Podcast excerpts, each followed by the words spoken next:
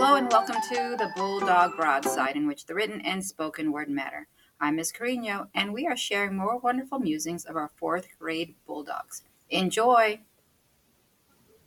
So, this is Alexis. I'm going to be reading Shark in a Building.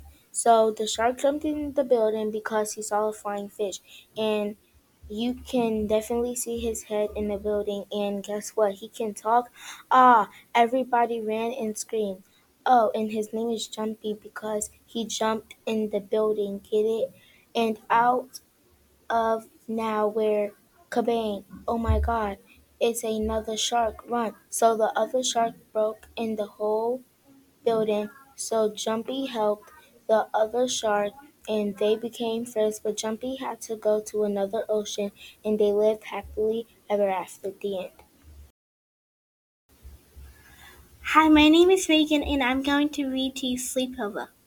Have you ever been to a sleepover?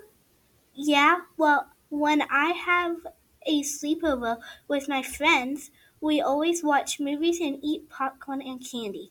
We also try to stay up till midnight. Sleepovers are one of my favorite things to do. It is always such a fun time to hang out with your friends, and even if you have a sleepover with your family it is fun too.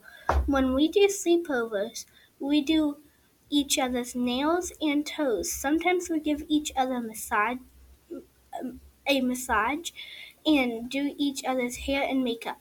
And one of my friends has a hill we normally that leads down to a lake to and we go down there to explore it. Sometimes we find animal footprints and find Spanish writings.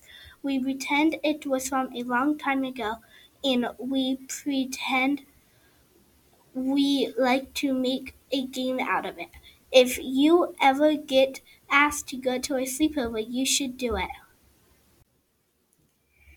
Hello, my name is Anna, and I'm going to read you Shark in the Building. You're probably wondering why and how that shark got in the building. But I don't think you're ready for me to explain yet.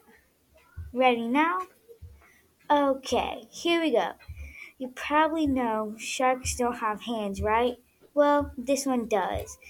It climbed up the building, and before you even knew that it was that is there, it is already at the top. Bam! So, you ready for the rest? Okay, if you say so.